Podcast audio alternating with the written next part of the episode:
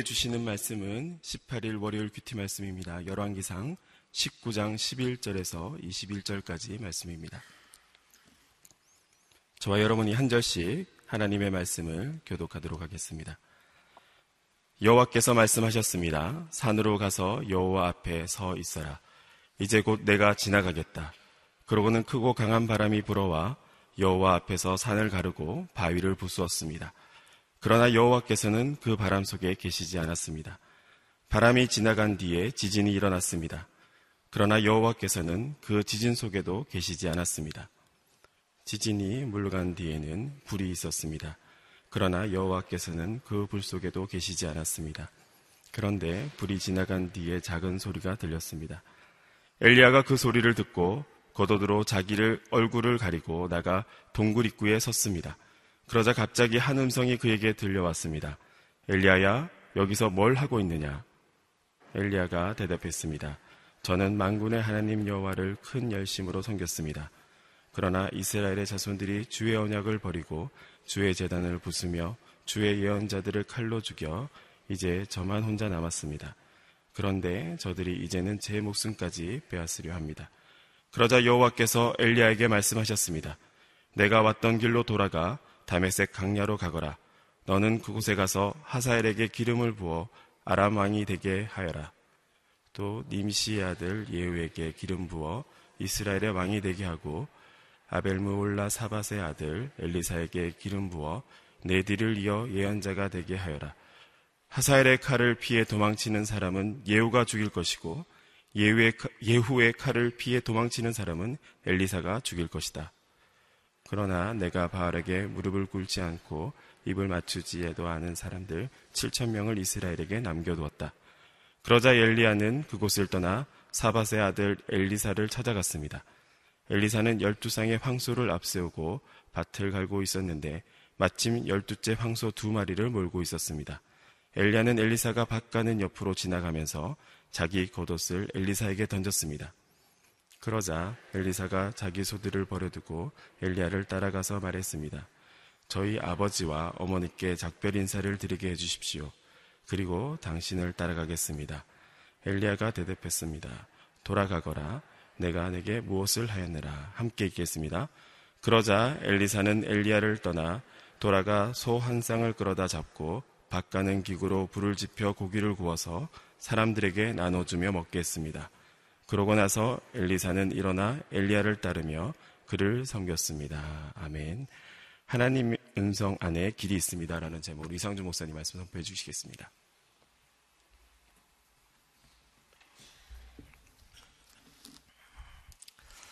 아, 오늘 하루도 하나님의 말씀으로 충만하고 하나님의 영으로 충만한 하루가 되기를 축복합니다. 11절 말씀에 여호와께서 말씀하셨습니다. 산으로 가서 여호와 앞에 서 있어라. 이제 곧 내가 지나가겠다. 아, 엘리야가 이방인의 선지자들 바알과 아세라의 선지자들을 1대 850으로 담대한 믿음의 영적 대면을 하고 영적 전쟁에서 승리를 거두었었습니다. 그러나 이세벨의 저주의 말 한마디에 그 낙담하게 되죠. 어, 그녀가 저주의 말을 했지만 뭐 자객을 보낸 것도 아니고 군대를 보낸 것도 아닙니다. 그럼에도 불구하고 그 악한 말에 사람의 마음이 사로잡혔다는 거죠. 어, 그 마음에 하나님의 음성에 사로잡힌 것이 아니라 인간적인 언어, 세상적인 언어, 그의 인생의 저주와 악담을 퍼부은 언어가 그의 마음을 사로잡은 것입니다. 아, 하나님께서 이 저주의 언어적인 사슬을 끊으시는 방법은 하나님의 음성을 듣게 하시는 것이었습니다. 우리가 세상의 거짓된 언어들이 우리의 인생과 우리 영혼을 사로잡을 때 우리 영혼을 자유케 할 수 있는 길은 하나님의 음성을 듣는 것인 줄로 믿습니다. 사단의 거짓말과 저주를 우리 마음으로부터 떠나가게 하는 방법은 하나님의 임재 안에 들어가서 하나님의 음성을 듣는 것입니다. 그래서 하나님께서 불러내셔서 이 호랩산에서 하나님의 음성을 듣게 하시는 것이죠. 매일 세면을 하고 매일 목욕을 해도 또 매일 씻는 것처럼 늘 보는 하나님의 말씀인 것 같지만 이 하나님의 말씀이 우리의 영혼을 날마다 정결케 하시는 줄로 믿습니다. 우리 내면에 세상으로부터 오는 사람들로부터 오는 모든 어둠의 소리를 깨끗이 씻어내는 줄로 믿습니다. 오늘 하루도 하나님의 말씀이 여러분의 신비에 새겨지기를 축복합니다.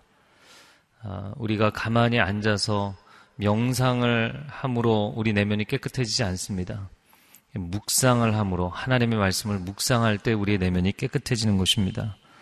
자, 그런데 오늘 본문의 말씀을 보니까 크고 강한 바람이 불고 지진이 나고 불이 나지만 그 가운데 하나님은 계시지 아니하였다. 그리고 나서 하나님의 세미한 음성을 듣게 됩니다. 그러면 왜 하나님은 그 세미한 음성을 들려주시기 이전에 이런 강렬한 자연적인 현상을 보여주셨는가? 바람과 지진과 불을 통해서 하나님 말씀하시고자 하는 것은 무엇인가? 어, 여러분, 하나님은 능력의 하나님이시고 권능의 하나님이신 줄로 믿습니다. 갈멜산에서 놀라운 영적 승리를 주셨죠. 어, 그러나 여전히 어, 변하지 않는 요지부동인 영적 침체 가운데 빠져 있는 이스라엘의 상태를 보면서 엘리야의 마음이 힘든 것이죠. 이런 놀라운 승리를 거두고 나면 이스라엘이 변할 줄 알았어요. 지도자들이 변할 줄 알았어요. 사람들의 관점과 생각이 시대의 영적 대세가 바뀔 줄 알았어요. 근데 바뀌지 않는 것입니다. 여전히 세상은 더 악하고 더 어두울 뿐인 것이죠. 그래서 그의 마음에 낙담한 것입니다. 그때 하나님께서 이러한 현상을 통해서 그에게 주시는 메시지는 하나님의 능력과 하나님의 기적을 주목해야 하겠지만 더 중요한 것은 능력의 하나님을 주목하는 것입니다. 역사를 주관하시고 그 역사 가운데 일하시는 하나님을 주목하는 것입니다. 어, 사역자들이 이런 어, 유혹에 이런 잘못에 빠지기가 매우 쉽습니다.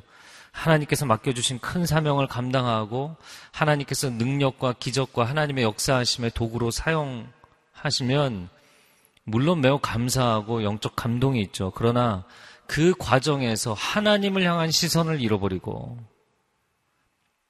하나님께서 행하시는 어떤 외적 현상과 능력의 주목을 하게 되는 것이죠. 그리고 그 결과가 자기가 뜻하는 대로 되지 않은 것에 대해서 스스로 낙심한 것입니다. 이 모든 역사를 이루시고 계획을 진행하시는 분은 하나님이신 줄로 믿습니다. 왜 내가 먼저 하나님보다 낙심합니까? 많은 사람들이 기도하고 하나님의 사람으로 인생을 살아가면서 엘리야의 영적 침체를 경험합니다. 하나님은 낙심하신 적이 없어요. 하나님은 포기하신 적이 없어요.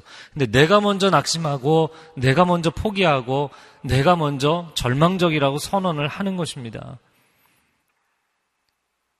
내 인생에 또한 나의 사역을 통해서 나의 공동체 가운데 우리 가정에 또 일터에 세일을 행하시는 하나님.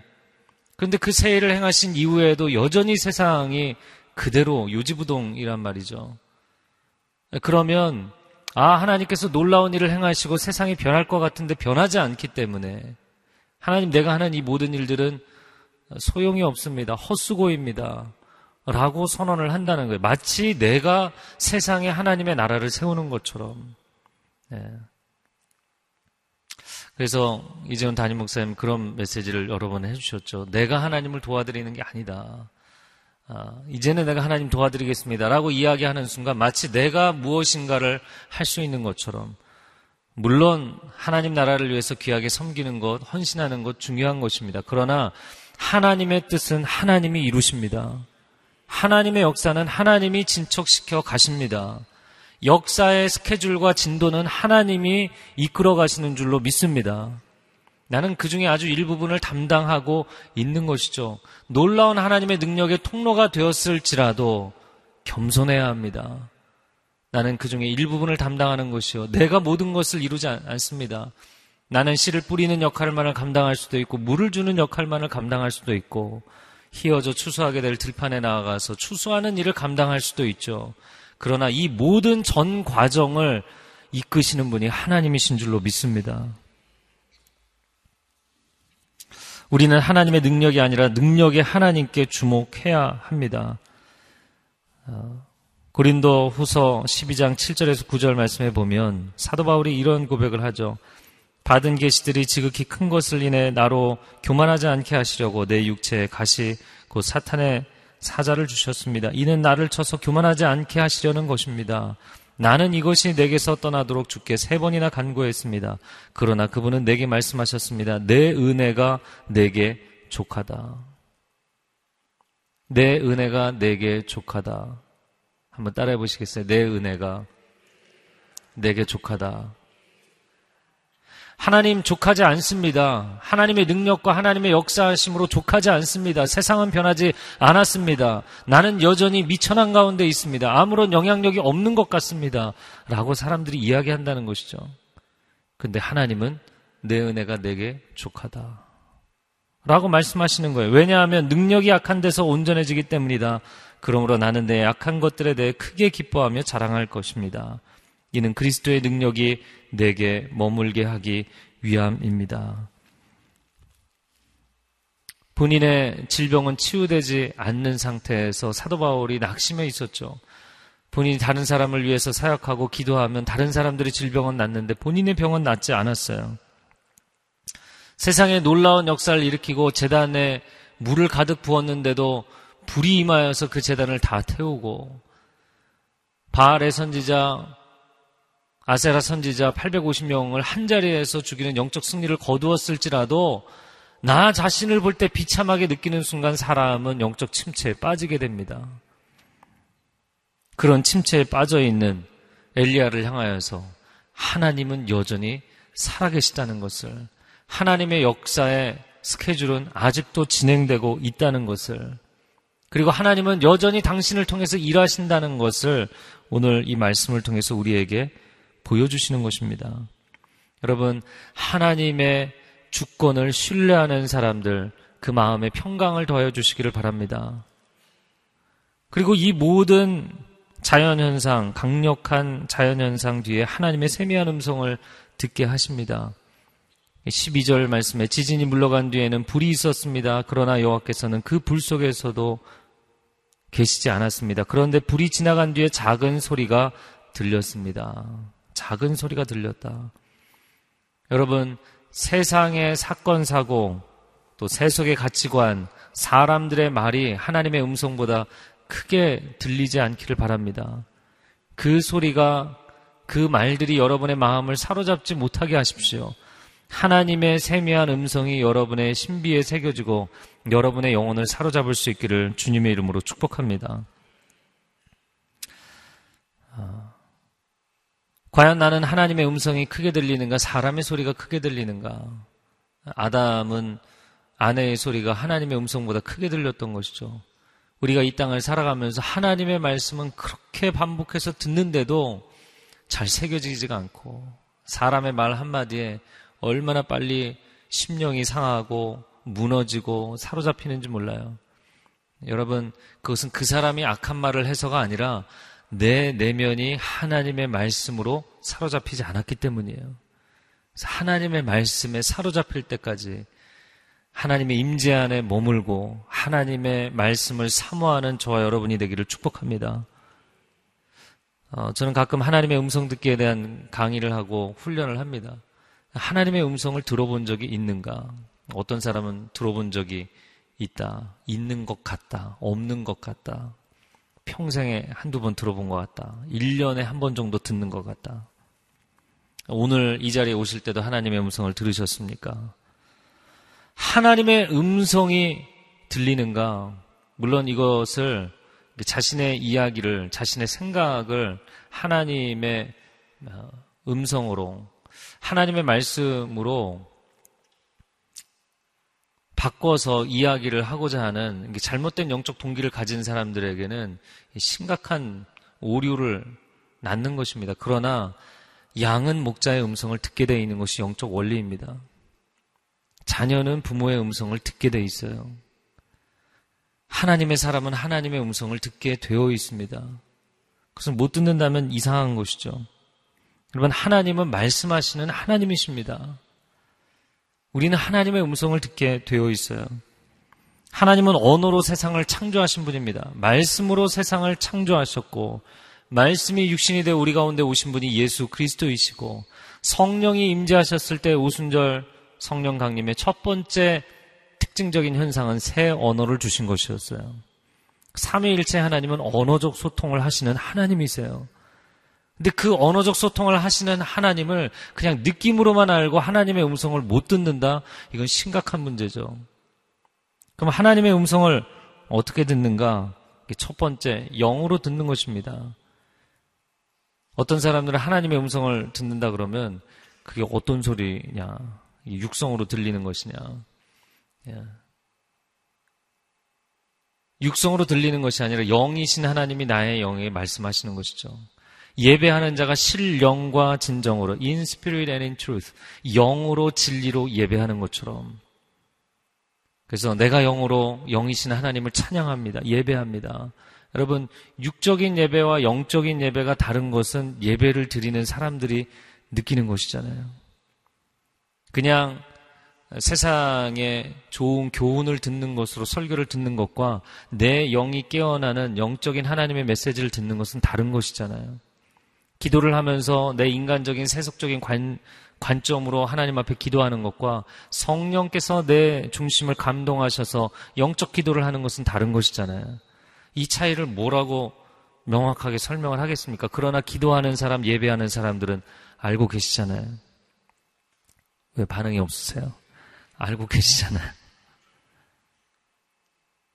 말씀을 대할 때 이 말씀을 그냥 한 나라의 한 민족의 역사로 보는 것과 좋은 이야기 책으로 보는 것과 말씀을 읽으면서 내 영혼을 깨어나게 하시고 내 영혼이 살아나게 하시고 때로는 내 영혼이 하나님 앞에 통곡하며 회개하게 하시는 진리의 양날성 검의 영적인 말씀으로 영적인 하나님의 음성으로 다가오는 것은 다른 것을 여러분이 아시잖아요. 기도하며 하나님의 음성을 듣는다는 것은 사람의 소리를 듣는 것과 다르죠. 그러나 분명히 영이신 하나님이 나의 영에 말씀하시는 거예요. 그런데 이 세미한 소리가 강력한 바람보다 지진보다 불보다 더 분명하게 들린다는 거예요. 더 명확한 현상이에요. 하나님의 음성을 들었는지 못 들었는지 못 들었을 가능성이 높아요. 하나님의 음성을 듣는 건 아주 명확한 일입니다. 하나님 말씀하시면 자다가도 벌떡 일어나게 돼 있고 하나님이 내게 말씀하시면 그 말씀을 잊을 수가 없어요. 그 음성이 내 안에서 명확하게 울리기 때문에 그 음성에 순종하게 됩니다.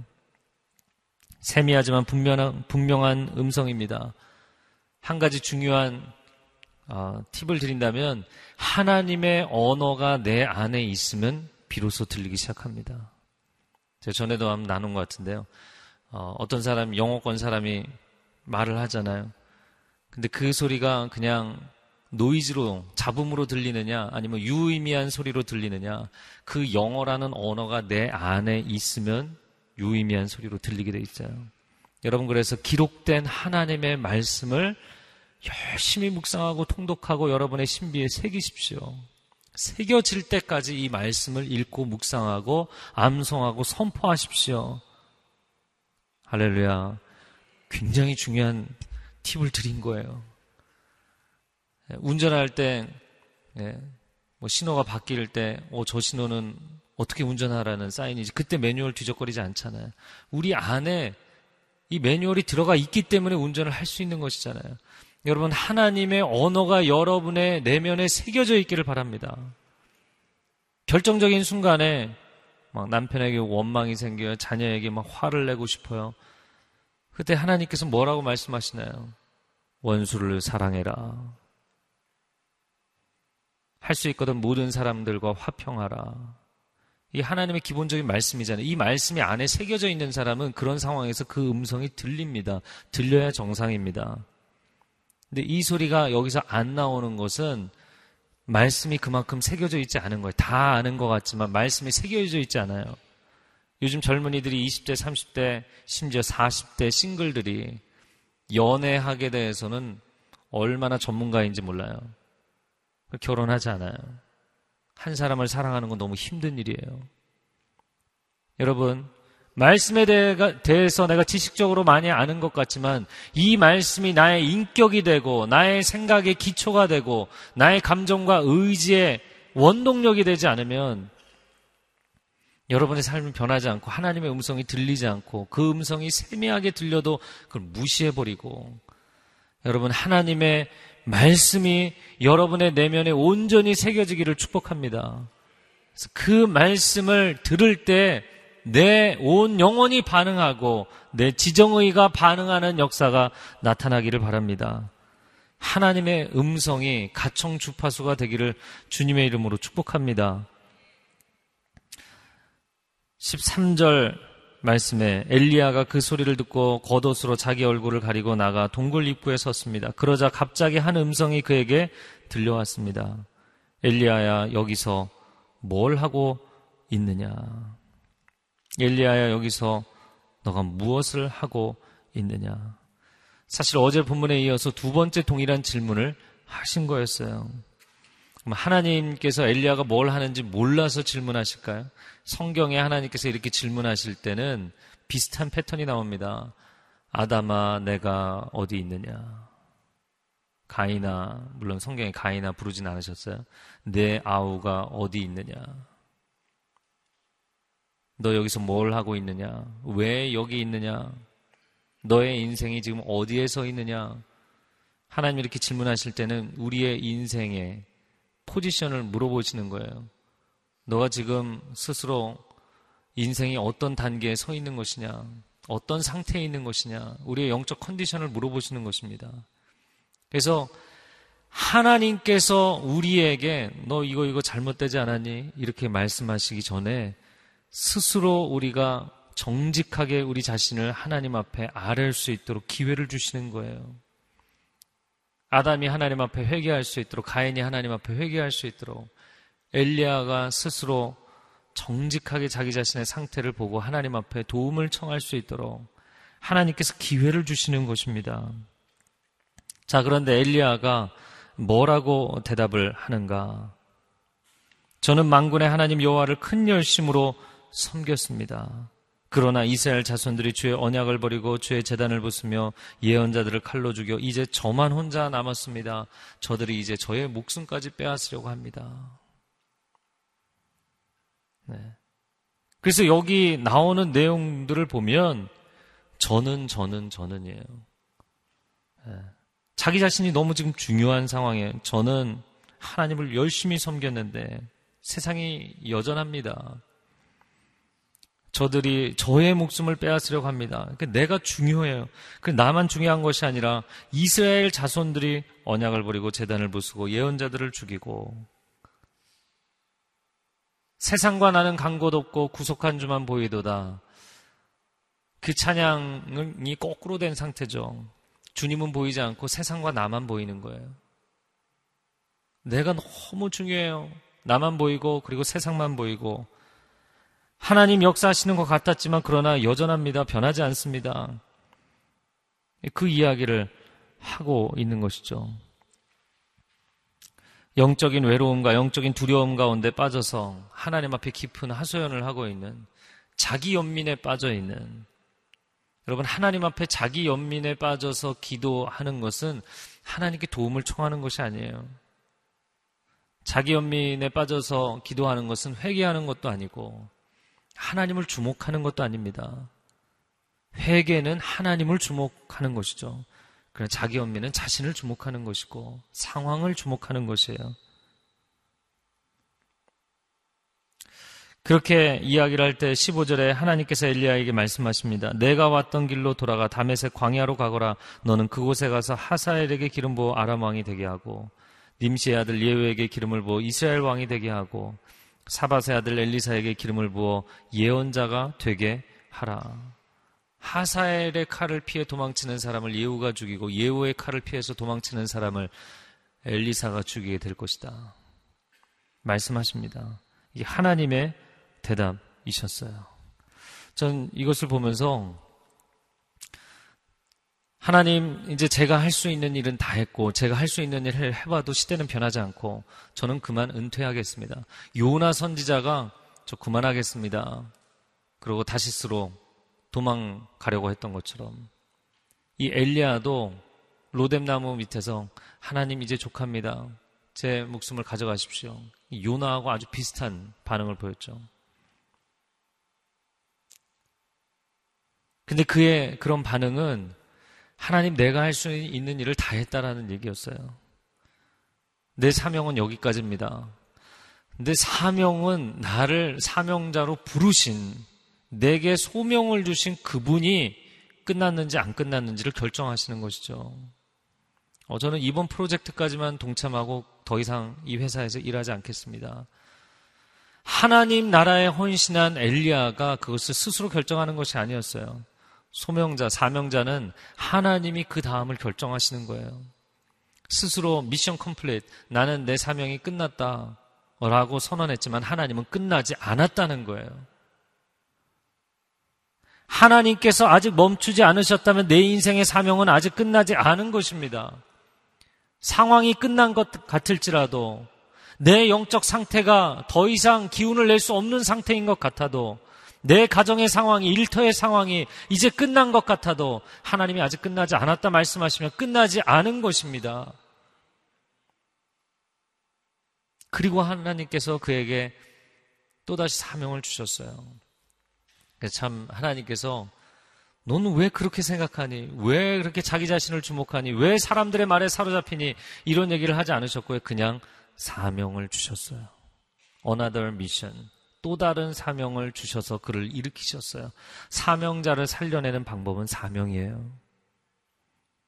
사명을 내려놓으면 내가 편안해질 것 같지만 아니요. 사명을 감당할 때 그는 살아납니다. 내 인생에 목숨을 걸 만한 일, 하나님 나라를 위해서 헌신할 때 내 영혼의 불꽃이 다시 일어나고 살아나는 것입니다. 하나님, 제가 이 정도 하나님 일을 했으면 됐죠. 전 할 만큼 했습니다. 아니요.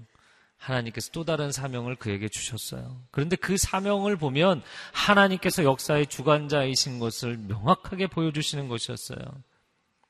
그것은 하사엘에게 기름을 부어서 아람 왕을 삼고 예, 아람은 예, 북이스라엘, 남유다 북이스라엘, 북이스라엘의 북동쪽으로 올라가면 헐몬산이 나오고 헐몬산 북동쪽으로 다마스커스가 있죠. 다마스커스는 여러분 잘 아실 겁니다. 이 다메색을 중심으로 아람 족 속에 살고 있죠. 그러니까 북이스라엘에게 가장 직접적인 영향을 미치는 주변의 국가 아람이죠. 아람의 왕으로 하사엘을 세우고 그러니까 하나님께서 이방 나라도 하나님이 다스리신다는 거예요. 이방 나라의 지도자를 하나님이 결정하신다는 거예요. 그리고 예후를 기름 부어서 이스라엘의 왕으로 삼으시죠. 아합과 이세벨 때문에 내가 낙심했느냐? 내가 그들을 내리고 새로운 지도자를 세우겠다. 하나님이 영적으로 변하지 않는 것 같은 이 이스라엘 나라도 그 역사를 하나님이 주관하시는 줄로 믿습니다. 하나님이 여전히 살아계시고 여전히 일하고 계신다는 거예요. 그리고 세 번째, 너의 사명이 끝났다고 생각하느니 아직 끝나지 않았다. 그리고 너가 끝나는 날에도 나는 끝나지 않은 것을 보여주겠다. 그게 후임자를 세우시는 거였어요. 네가 세상의 역사를 다 이룰 것 같으냐? 아니다. 라는 것이죠. 모세 하나님의 친구와 같은 사람이었지만 여기까지 예. 그가 모압 동편에서 마지막으로 약속의 땅을 보고 거기서 하나님께 부름을 받잖아요. 그러나 모세가 떠나면 어떻게 될 것 같았던 그 이스라엘 여호수아를 세우셔서 하나님 놀라운 승리를 주신 줄로 믿습니다. 엘리야는 정말 대선지자죠. 모세와 엘리야를 변화산상에서 예수님 보셨잖아요. 선지자를 대변하는 인물입니다. 위대한 인물이었어요. 엘리야가 떠나면 끝날 것 같은가? 엘리사는 또 다른 강력한 선지자였어요. 갑절의 영감을 받은 할렐루야. 하나님의 역사는 하나님이 이끌어 가시는 줄로 믿습니다. 나의 좁은 식견으로 어 하나님 내 사명은 끝났습니다. 내가 할 일은 끝났습니다. 그리고 내가 해봐도 안 되니까 안 됩니다. 이런 얘기를 하시면 안 돼요. 여러분의 가정, 여러분의 일터, 이 나라 이 민족, 한국교회 하나님이 일하시면 새롭게 하실 수 있는 줄로 믿습니다. 그런데 보면 이방 나라도 이스라엘 나라도 그리고 하나님의 선지자도 하나님께서 주권적으로 세워 가시는데 하사엘의 칼을 피한 자를 예후가 예후의 칼을 피한 자가 피한 자를 엘리사가 죽이게 될 것이다. 영적인 레벨이 분명히 있는 것이죠. 하나님이 이 모든 것을 분명하게 클래스의 차이를 두고 하나님께서 이끌어가고 계시다는 것을 보여주고 계세요. 18절 말씀에 그러나 내가 바알에게 무릎을 꿇지 않고 입을 맞추지도 않은 사람들 7천 명을 이스라엘에 남겨두었다. 두 번째 하나님께서 주신 것, 너 혼자가 아니니 영적 침체에 빠지지 말라는 거예요. 하나님과 정말 친밀함 가운데 들어간 사람들은 그 하나님께서 주시는 마음으로 나라와 민족을 위해서 통곡하며 기도하고 또 교회를 위해서 통곡하며 기도하고 영적 지도자들을 위해서 통곡하며 기도하고 가정을 위해서 이 나라 이민족을 위해서 기도하고 일터를 위해서 기도하고 너무 외로운 거예요. 누구와 대화할 사람이 없고 물론 엘리야를 하나님께서 어, 시돈의 과부의 집에서 안식처를 주시고 피난처를 주셨지만 그와 영적 대화를 나눈 것은 아니었죠. 영적 동역자는 아니었습니다. 그러니까 엘리야가 1대 850으로 싸우고 너무 외로운 것입니다. 어, 하나님께 사명을 받아서 일하는 사람들 가운데 이런 영적인 외로움과 고독을 경험하는 사람들이 많이 있습니다. 그러나 하나님께서 오늘 그의 눈을 열어서 말씀하시는 것, 바알에게 무릎 꿇지 않고 입을 맞추지 않은 하나님 앞에 그 중심을 지킨 7천인을 내가 남겨두었다. 할렐루야. 하나님은 살아계십니다. 그리고 하나님의 사람들을 통하여서 일하십니다. 결코 나 혼자가 아닙니다. 아, 한국교회는 다 문제라고 제가 어제도 어떤 성도를 만나서 그런 이야기를 들었는데 요즘 이단 사회비가 많을 뿐만 아니라 그래서 정통 교단이라고 얘기하기 참 애매한 그런데 기성 교회가, 한국 교회가 물론 영적인 능력과 영적 순결을 너무 많이 잃어버렸죠. 그런데 그런 한국 교회를 비난하고 비판하면서 남을 비판하면 내가 의로운 것처럼 느껴지잖아요. 자기 의에 빠지게 되잖아요. 이 시대는 잘못됐고 한국 교회는 다 잘못됐다라고 이야기하면서 본인과 본인의 교회와 본인의 티칭은 매우 거룩하고 순결한 것으로 가르치는 이상한 형태의 교회들이 요즘 또 많이 늘어나고 있어요. 그리고 성도들은 교회에서 그냥 은혜 일변도에 베이비시팅 하는 것처럼 그냥 위로하고 위로하고 위로하는 그런 메시지만 듣다가 막 강렬한 메시지를 들으면 오, 막 이게 살아나는 것 같은 거예요. 아, 그 메시지가 너무 좋다. 이 메시지를 좀 들어봐라. 여러 가지 현상들이 나타나고 있더라고요. 교회가 어려워지고 영적인 어, 상태가 어려워지고 시대가 어려워지면서 온갖 이상한 현상들이 나타나고 있어요. 여러분, 나 혼자만 이 시대를 걸머지는 것처럼 이야기하면 안 됩니다. 나도 하나님의 계획의 일부분이에요. 내가 이 시대를 위해서 목숨 걸고 사역할지라도 내가 이 시대의 유일한 대안인 것처럼 이야기하면 안 돼요. 하나님은 무엇을 통해서든 누구를 통해서든 일하실 수 있는 분이세요. 그래서 고린도 전서에서 사도 바울이 그런 이야기를 하잖아요. 난 아볼로파다 나는 바울파다. 사람을 내세우지 말라는 게 사람이 대안이 아니라는 거예요. 오직 하나님만이 이 모든 것을 이루십니다. 그래서 여러분은 교회에 헌신하는 것이 아니라 하나님께 헌신하셔야 돼요. 교리나 교단이나 교파에 헌신하는 것이 아니라 하나님께 헌신하셔야 돼요. 어떤 조직이나 선교단체나 어떤 사람에게 헌신하는 것이 아니라 영적 지도자에게 헌신하는 것이 아니라 하나님께 헌신하셔야 돼요. 시대가 영적으로 혼탁해져 갈수록 영적 순도를 높여야 합니다. 영적 밀도를 깊이 있게 해나가야 합니다. 하나님 한 분께 헌신하는 것입니다. 그래서 시대를 다 비난하고 비판하면서 본인에게 모두가 헌신하게 만드는 또 다른 이상한 방향으로 가는 영적 집단들이 늘어나고 있다는 걸 아셔야 돼요. 주의하셔야 돼요. 하나님은 하나님의 사람들을 남겨두셨고 이 남은 자들을 통해서 하나님께서 일하세요. 여러분 교회가 아무리 연약해 보여도 하나님은 교회를 통해서 마지막 하나님의 구원 역사를 완성하시겠다는 것이 하나님의 계획입니다. 아무리 연약해 보여도 이 교회를 다시 살리시고 회복하셔서 하나님의 일을 이루실 것입니다. 음부의 권세가 이기지 못한다 말씀하셨던 거죠. 자, 19절에 그러자 엘리야는 그곳을 떠나 사바세 아들 엘리사를 찾았습니다. 엘리사는 열두 쌍의 황소를 앞세우고 밭을 갈고 있었는데 마침 열두째 황소 두 마리를 몰고 있었습니다. 그때 겉옷을 엘리사에게 던지죠. 열두 쌍이기 때문에 두 마리씩 곱하면 스물네 마리를 가지고 열심히 일하는 엘리야.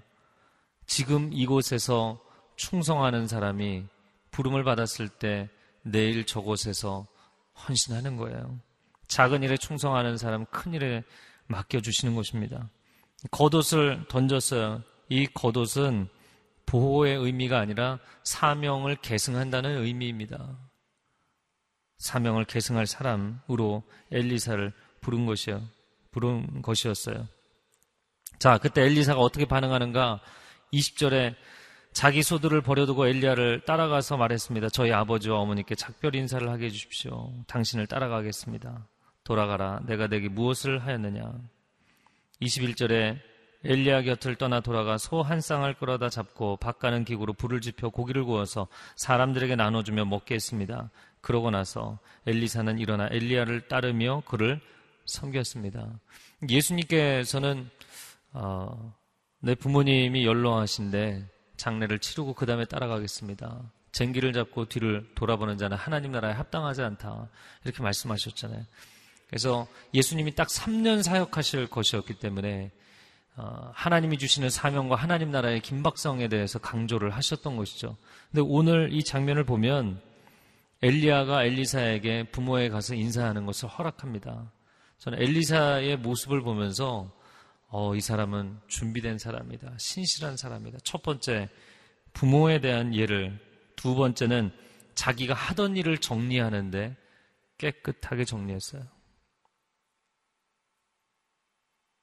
사명을 감당하다가 힘들어지면 돌아갈 곳을 마련해 놓는 사람들이 있어요. 다리를 건너서 전쟁터로 가면서 다리를 폭파시킨 거예요. 배수의 진을 친 것입니다.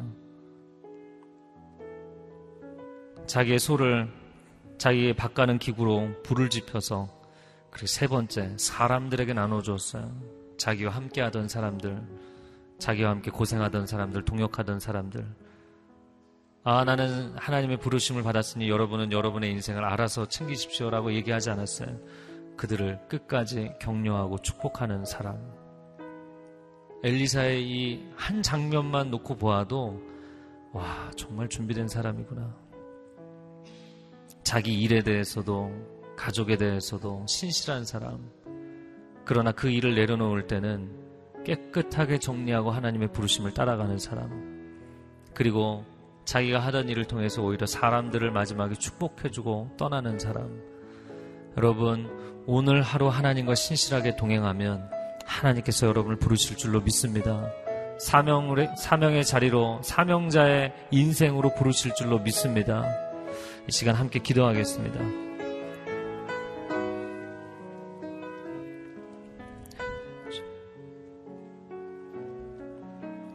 시대가 어렵고, 한국교회가 어렵고, 우리 가정과 일터가 어려운 가운데 있을지라도, 포기하지 마십시오. 단념하지 마십시오.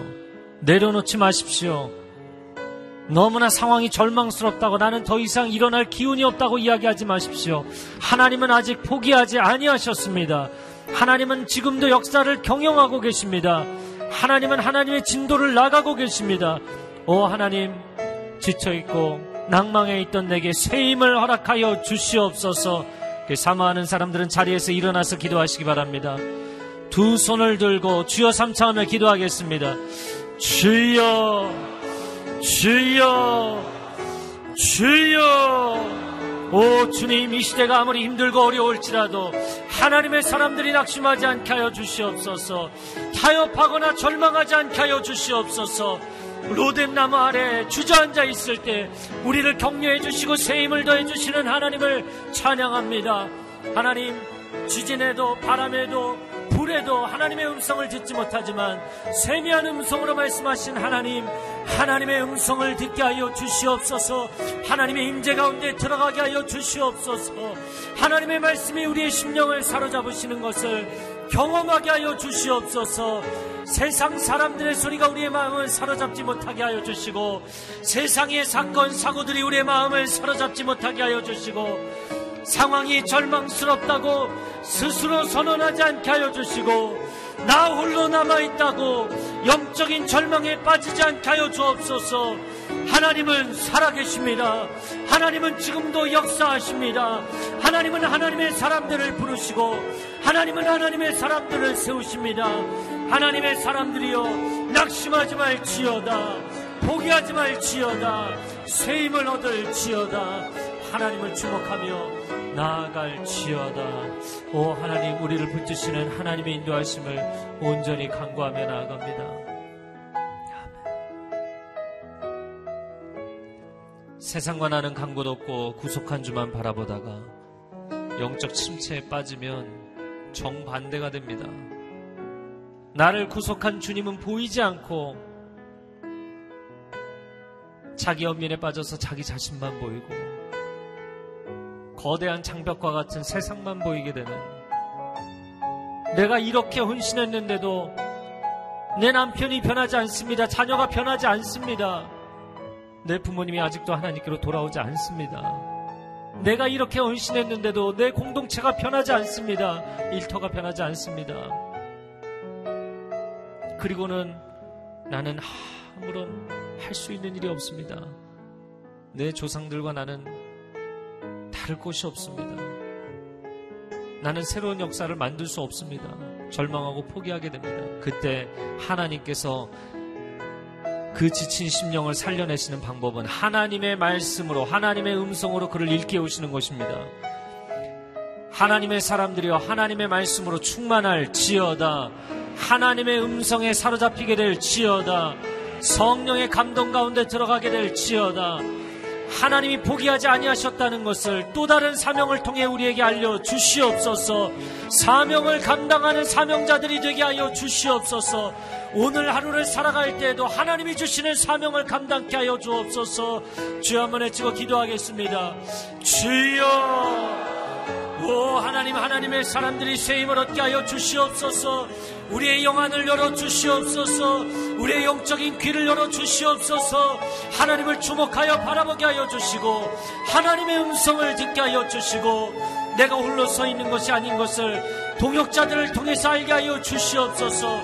하나님 지쳐 있는 사람들 외로움 가운데 빠져 있는 사람들, 절망 가운데 빠져 있는 사람들, 자괴감에 빠져 있는 사람들, 하나님의 사람들을 보내주시고 동역자들을 보내주시고 연합할 수 있는 하나님의 사람들을 세워 주시옵소서. 역사의 주관자가 하나님이신 것을 우리 가운데 분명히 보아 알게 하여 주시옵소서. 눈이 있으나 보지 못하고 귀가 있으나 듣지 못하고 마음이 있으나 느끼지 못하는 영적인 침을 가운데 빠져 있는 하나님의 사람들을 회복하여 주시옵소서. 다시 살게 하여 주시옵소서.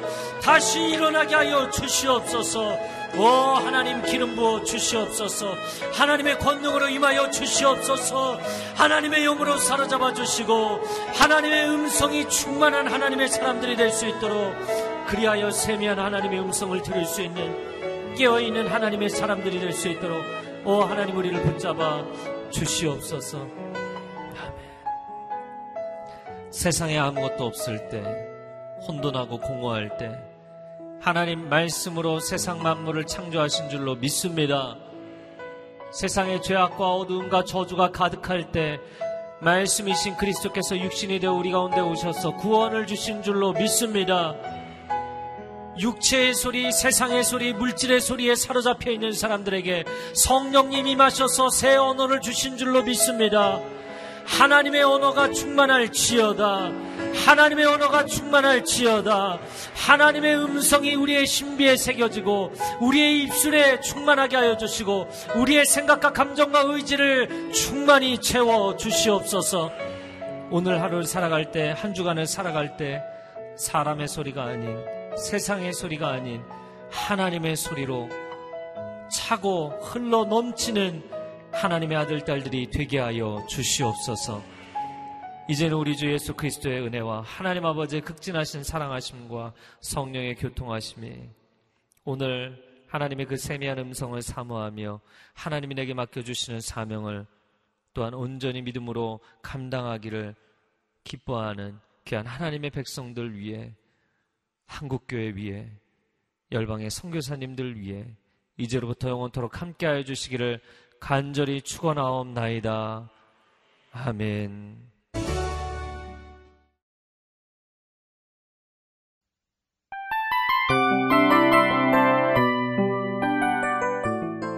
이 프로그램은 청취자 여러분의 소중한 후원으로 제작됩니다.